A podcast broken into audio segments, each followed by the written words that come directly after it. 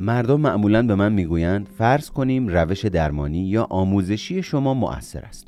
همچنین فرض کنیم همانطور که ادعا می کنید واقعا می توانید به هر انسان هوشمندی یاد بدهید ناراحتی های شدیدش را متوقف کند اگر ادعای شما درست است پس چرا نظریه هایتان را در یک کتابی نمی نویسید و آنها را در اختیار ما قرار نمی دهید با این کار دیگر لازم نیست این همه وقت انرژی و پول صرف روان درمانی کنیم.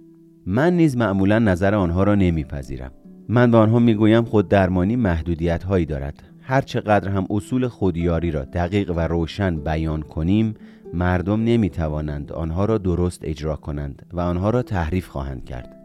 آنها این اصول را آنگونه که خودشان می‌خواهند تعبیر و تفسیر می کنند و برخی از نکات مهم مورد نظر ما را نادیده می گیرند. مردم اصول نظریه ما را خیلی ساده می کنند. بسیاری از اما و اگرهای آن را نادیده می گیرند و نظرات دقیق ما را با بیدقتی درباره هر کس و در هر وضعیتی به کار می برند. از همه بدتر اینکه راهنمایی های ما را به حرف میپذیرند آنها پیوسته به ما می‌گویند و نامه می نویسند که نمی‌دانم بابت این کتاب حیرت آورتان چطور از شما تشکر کنم دائم آن را می‌خوانم و آن را بزرگترین کمک زندگیم می‌دانم. ولی وقتی با آنها وارد بحث می‌شوم می‌بینم توصیه های کتاب حیرت آور ما را خیلی کم رعایت کردند یا گاهی اوقات خلاف آن را انجام دادند. در روان درمانی اینکه مراجع منظور درمانگر را دریافت یا نه پیوسته بررسی می شود درمانگرها با رویکردهای مختلف نه تنها با دقت بالایی به شما نشان می دهند که مشکلات هیجانی دارید بلکه به شما نشان می دهند که اگر می خواهید بر مشکلاتتان غلبه کنید بهتر است بپذیرید خود مخرب می اندیشید و عمل می کنید و بهتر است قاطعانه به جنگ باورهای نامعقولتان بروید و عاقلانه تر عمل کنید.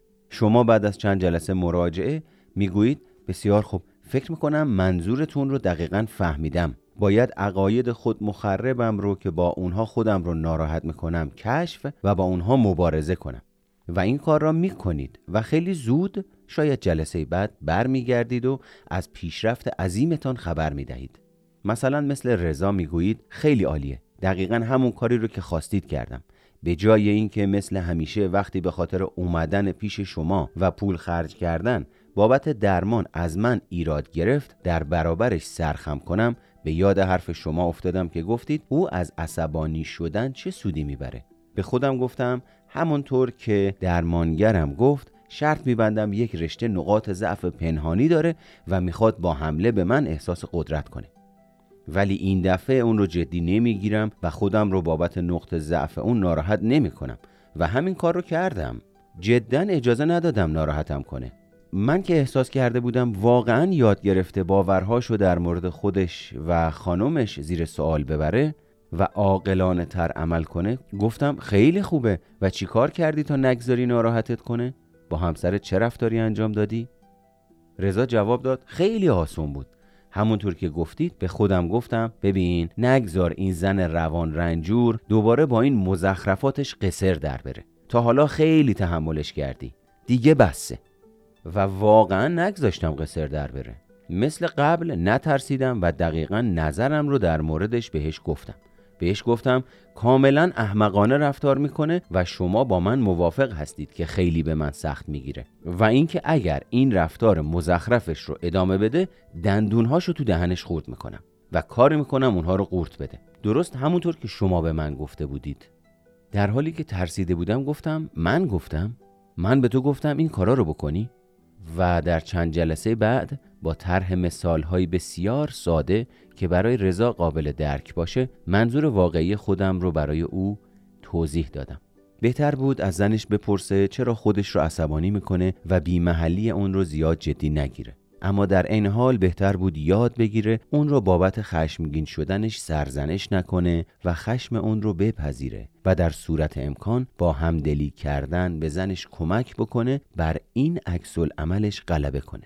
و اگر بعد از گذشت مدت زمان معقولی تلاش های رضا بی نتیجه میموند باید واقع بینانه میپذیرفت که رفتار نامناسب زنش احتمالا ادامه پیدا می‌کنه و تصمیم می‌گرفت که آیا دوست داره با اون بمونه یا خیر. رضا در نهایت یاد گرفت عاقلانه تر بیاندیشد و عاقلانه تر عمل کند البته پس از بیشتر یاد گرفتن اصول آموزشی و درمانی و پس از چند بار خطا و تلاش مجدد برای به کار بستن اصول و تعالیم روانشناختی روان درمانی مفید است چون در آن تکرار، آزمایش و بازنگری رخ می دهد. هیچ کتاب، کاست یا مجموعه سخنرانی خاصی نمی تواند جای روان درمانی را بگیرد.